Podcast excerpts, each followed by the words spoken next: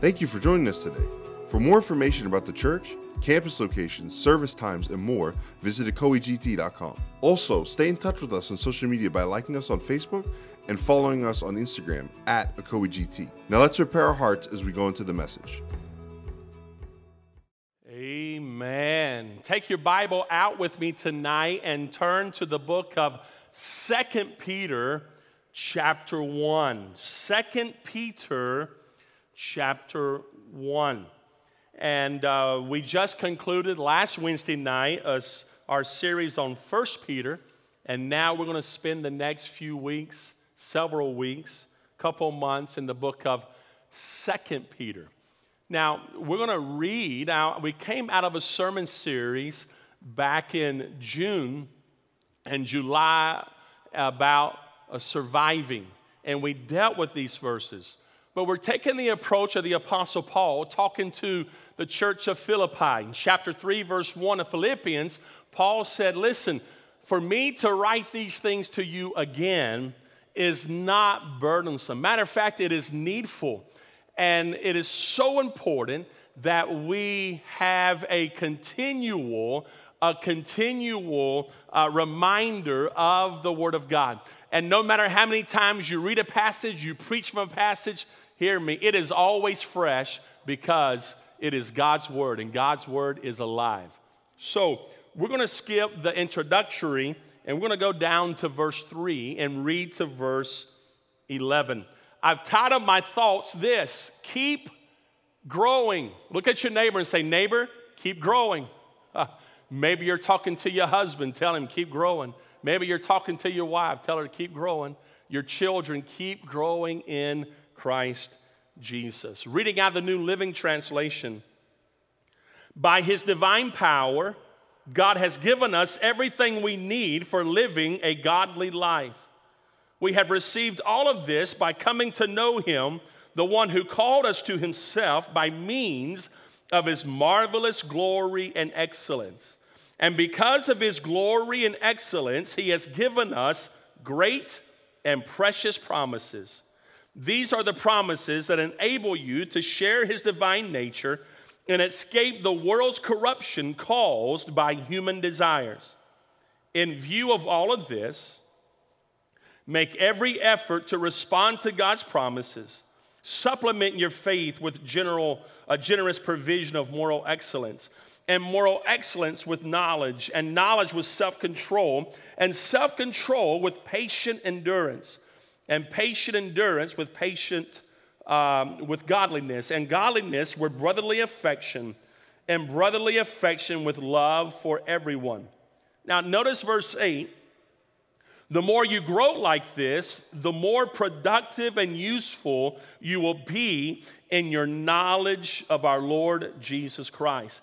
But those who fail, those who fail to develop in this way are short sighted and blind, forgetting that they've been cleansed from their old life. So, brothers and sisters, work hard to prove that you really are among those God has called and chosen. Do these things, and you will never fall away. Then God will give you a grand entrance into the eternal kingdom of our Lord and Savior, Jesus Christ. Let us pray. Father, we thank you for your word, the opportunity we have uh, to share your word this evening. Give us ears that would hear and may we leave here tonight changed, challenged, conformed to the image of Jesus Christ. And everybody said, Amen. Amen. We're going to quickly go through these verses this evening so we can move on next week to verses 12 and following. Notice there in verse 3 by his divine power, God has given us everything we need for living a godly life. It's very simple. Peter is very clear. The Gospels are very clear. Everything you need for this spiritual life is found in Christ. It is at your disposal. You have everything you need.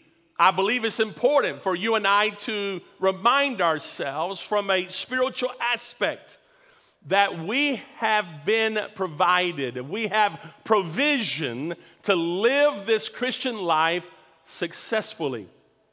Your God is not a God of scarcity, your God is a God of abundance. Notice what Peter says. He says, We lack nothing. By his divine power, God has given us everything we need for living a godly life. So change your mindset. Allow your attitude uh, to differ. Even in COVID 19, hear me, nothing catches God by surprise. Your steps are ordered by the Lord. You have everything you need to live a successful Christian, godly life, and it's found in Jesus Christ even in the midst of COVID 19. Can somebody give God praise? Thank you, Lord. Now, let me give you some verses for you to understand that your God is not a God of scarcity. He's not trying to keep you down. Matter of fact, He's already provided everything. You just got to learn to tap in to the provision. Ephesians chapter 3, verse 20. Now, all glory to God who is able, through his mighty power at work within us, to accomplish infinitely more than we might ask or even think. He can accomplish more than you can ask and even think. Now, I don't know about you, I can ask for a whole lot of stuff. I can really dream some big dreams. But Paul told the church of Ephesus, you don't even comprehend uh, what God wants to do for you. So I need you to catch that, glad tidings, that, that even when the enemy's trying to shut the doors of the church, God is able to supply infinitely more than we could even ask for or comprehend. Jude, verse 24. Now, all glory to God who is able to keep you from falling away, and he will bring you with great joy into his glorious presence without a single fault. you say, Well, I don't know if I can live under the pressure. I don't know if I can overcome under the pressure of what we are going through. Jude says this who is able to keep you from falling away, and he's going to bring you with great joy into his glorious presence, guess what? Without one single fault. Oh, that's the power of God. That's the goodness of God. One more, Romans 16, verse 20, and then verse 25. The God of peace will soon crush Satan underneath your feet. Now, that's shouting grounds right there. The God of peace will soon crush Satan underneath your feet. Verse 25. Now, O glory, who is able to make you strong. Oh, glory to God who's able to make you strong. God's called you to Himself. He's done so that you might know Him and the power of His resurrection. As we look at other scriptures, it confirms what Peter writes in 2 Peter chapter 1. Listen to Paul's prayer for the Philippian church, chapter 1 of Philippians, verse 9. I pray that your love will overflow more and more, and that you will keep on growing in knowledge and understanding. See, God's given you, He's, provi- he's provided, given provision, but you and I have to attain and you and I have to appropriate that provision. And it's found in the knowledge of Jesus Christ. So, Paul's prayer, just like Peter's desire, Paul's prayer was this that the love for God would overflow. Cultivate the love you have for God. Don't be satisfied with just where you are. Cultivate that love. Say, Lord, I want my love for you to grow. And grow. So, how does that happen? By growing in the knowledge and understanding of Christ Jesus. He prayed a similar prayer for the Colossian church. Colossians chapter 1, verse 9. So we have not stopped praying for you since you we first heard about you. We ask God to give you complete knowledge of His will and to give you spiritual wisdom and understanding. Then the way you live will always honor and please the Lord, and your lives will produce every kind of good fruit. All the while, you will grow as you learn to know God better and better. So, this provision that God has given to us, these precious promises that Peter talks about, it is found in the sphere of spiritual knowledge, of growing in Christ Jesus. Peter says this He's given you everything you need to live a life of godliness, a godly life. So, remember, we talked about this a month or two ago. You've got to make every effort. You, God's provided, He's made provision. Now you got to go after the provision. And I think this is so important in the season that we are in right now. Because I think the, the danger for all of us is to get complacent. The danger of all of us, because we have restrictions and because we can't do things like we want to do, then, uh, then we get complacent and we become spiritually lazy. You want to give the devil a black eye during this season? Commit to growing in Christ. Commit to staying connected because see the enemy there's a there's an all out assault on your faith. The enemy's trying to get you to deny God, he's trying to get you to turn your back against God. But why don't you reverse it on the enemy? You say, even though I can't attend the house of God, I'm still going to worship. I'm still going to grow in my faith. I'm still going to stay connected. They may say I can't get together with other friends, but I'll get on Zoom. I'll get on Facebook. I will connect in many different ways.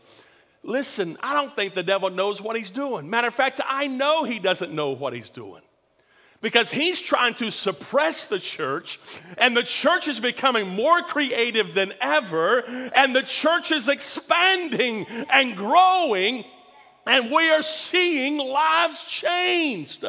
Woo, the church has definitely left the building. God is working and moving. You have to make every effort. Notice what Peter says in verse 5 to respond to God's promises. To respond to what God has done. We are in a reciprocal relationship with the divine. A reciprocal relationship with the divine. Notice verse 8 the more you grow like this, the more productive and useful you will be in your knowledge of our Lord Jesus Christ. In view of what? Of your most precious faith. Make every effort to respond to God's promises.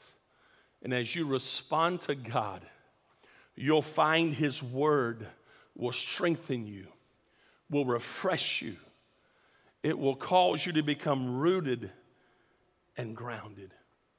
Now, that phrase to make every effort means to give haste to. Remember, I said this don't let any grass grow underneath your feet. Run to it, be active in it. And the more you grow, the more productive. Get it? The more you grow, the more productive. The consequence of growing is fruit. The consequence, the, the, the, the benefit, the consequence of making healthy decisions, of leaning into the activity of God is fruit. You are going to grow in your relationship. You're going to be stronger coming out of this season than you were going in. Why? Because you're leaning into the activity of God. You're allowing the Lord to, to, to smooth off the rough edges. You're allowing the Lord, by the Holy Spirit and the Word, to, to attack those motives that are wrong, those attitudes that are wrong. And uh, some things that are irritating you are irritating you for a reason. They're irritating you because God's trying to get you to change. and you've been this way for years and you can't figure out why you're so frustrated, why you're so irritated, I'm here to tell you God's trying to change you. God's trying to, to remove some of those things because He's got something better for you. So, what must we do? We got to put forth effort. And the, the New Living Translation uses the word supplement, add to. So, let's get into these qualities. We got about, about 12 to 15 minutes left. And we're going to run through these qualities real quick. Faith. Everything begins. Bruce Barton writes this Faith is, of course, the first characteristic, for without it, Christians are no different from the world around them. The faith Peter referred to is faith in Christ, faith that brings them into the family of God. You know, the passage that Pastor Gabe read during the time of exhortation, Romans chapter 8, nothing shall be able to separate you from the love of God, neither peril, nor sword, nor nakedness. That's family language. God's talking to believers. God's talking to a, a church that was persecuted, to a church that was going through the fire. And, and, and, and Paul wanted them to realize that the Holy Spirit was telling them that the present affliction, the present circumstance could not separate them from the love of God. That is family language. I want to remind you tonight that COVID 19, the trial, the furnace you're walking through, cannot separate you from the love that's found in Christ. God is faithful. That's family language, that's family talk. It starts with faith. And Peter says, Listen, that's the foundation. And you got to supplement. You got to begin to add to that. He says, add what? Moral excellence. Moral excellence, which is Christ likeness. Jesus was the epitome of moral excellence. Some, some translations translate it with virtue or goodness. So, to their faith, believers were to add lifestyles that mirrored Christ. You know, I'm going to be talking about this in a sermon series we're developing. We are living in a post truth era. We're living in a post truth era. People have convictions, they have beliefs, and it's not based upon truth, it's based upon their truth. It's based upon their emotions and based upon what they want to believe at the moment. So, so what is going to reach them is no longer saying, but the Bible says, because they don't accept the Bible. They don't accept any kind of truth. So, what is going to reach them is a life that is mirroring uh, the life of Jesus Christ. When you respond like Jesus would have you to respond, you're reflecting godliness. You're, you're reflecting uh, this moral excellence. And they'll see the power of God in you and they'll say, I want that. Tell me more about your God. And then the Holy Spirit begins to open them their eyes to biblical truth, to real truth, and He will transform them. It's imperative that we add to our faith moral excellence, Christ likeness, virtue. What is to be our motive for such high standards? the shining moral quality of Christ's life compels us to be our very best. You're not measuring yourself with somebody else. If you are, you're doing the wrong. Your measurement is Jesus. He is the one that your life stands up to or falls. Measure yourself to Christ. Another meaning or aspect of the word for moral excellence is do the right thing do the right thing, courage to do the right thing. If there's ever been a season we, the church, needs to do the right thing, it is now. It is today. Now, we start with faith, then we add a generous portion of moral excellence, and then to moral excellence, we add a generous portion of knowledge. Now, when Peter speaks of knowledge, what is he talking about? Let's talk about doctrinal knowledge. And when we say doctrinal knowledge, we're speaking of knowledge revealed in Scripture, growing in your understanding of the Scriptures. Many of us are more isolated than we've ever been. We're, we're, we're quarantined, either in part or in whole, to our homes. You, in one sense, have a whole lot more time than you've ever had.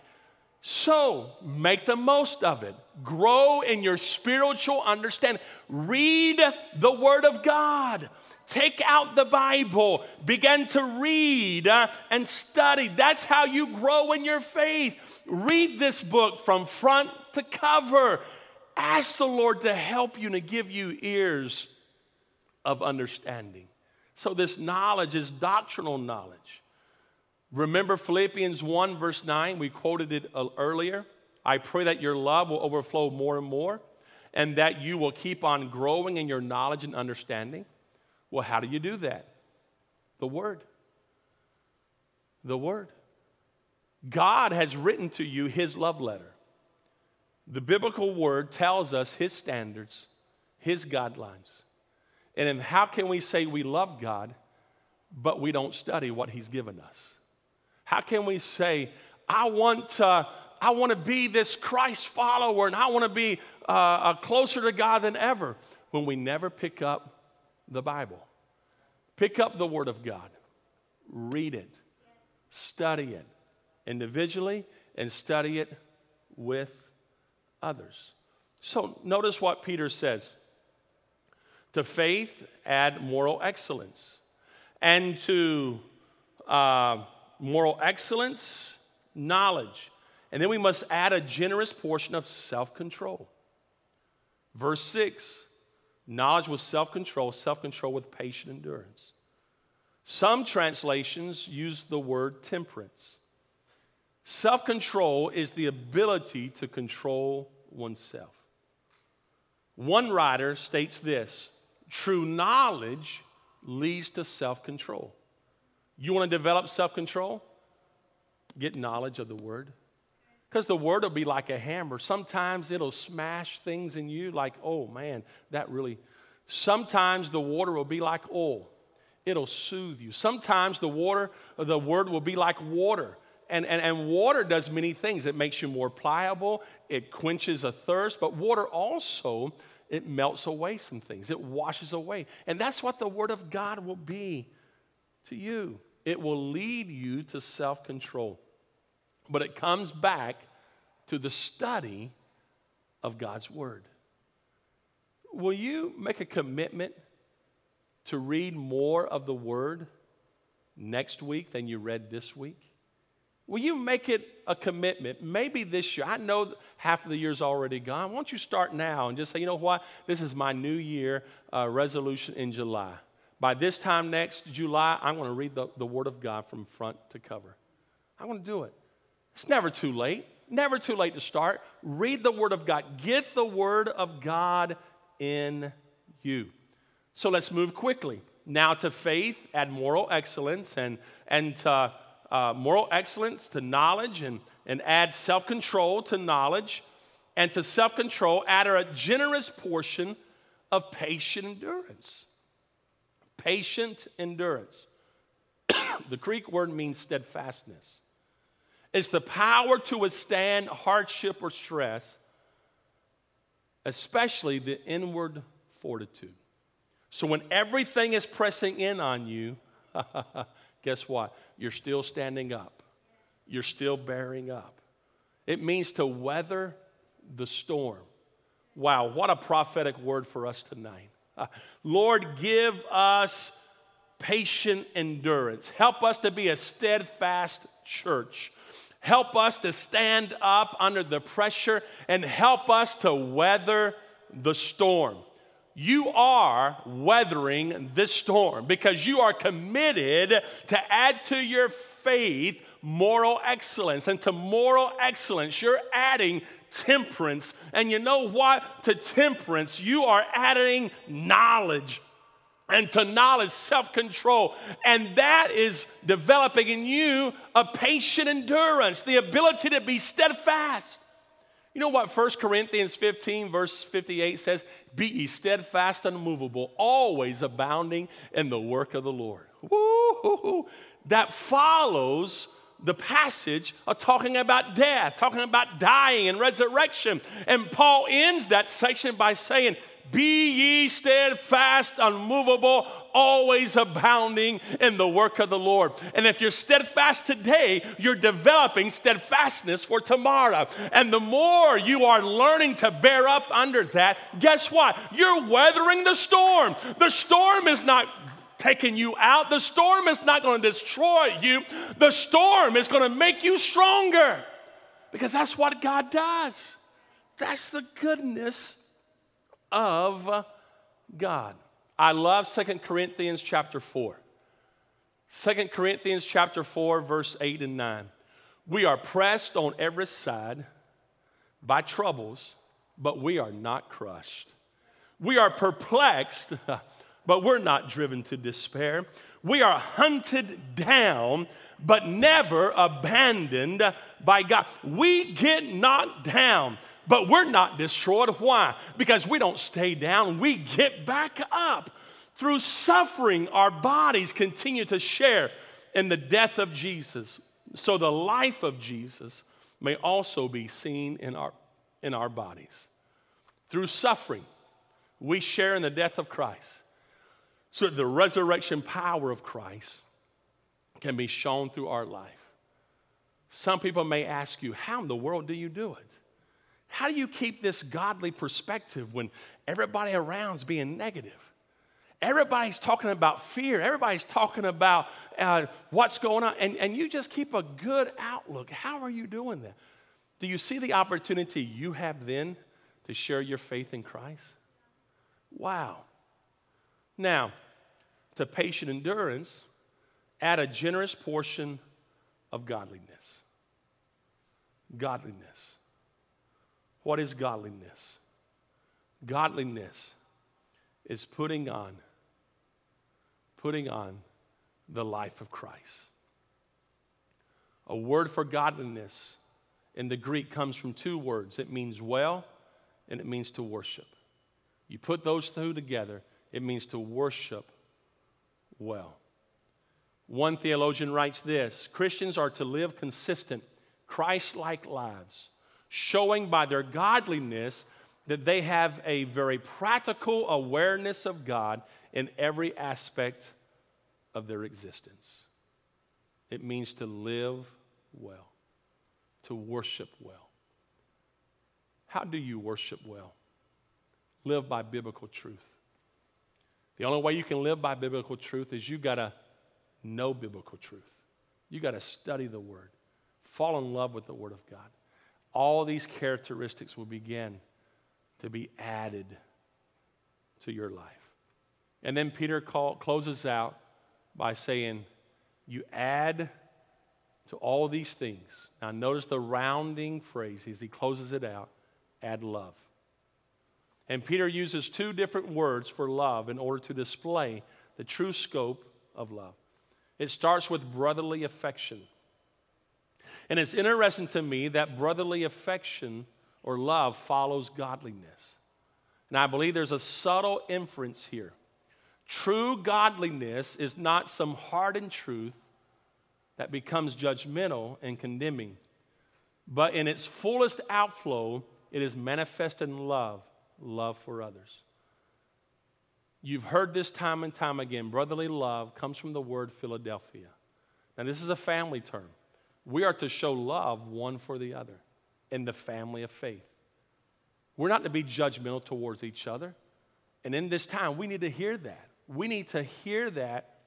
Listen, love is what's going to bind all of us together. This Philadelphia, this brotherly love. And then the second type love is agape. He says love for everyone.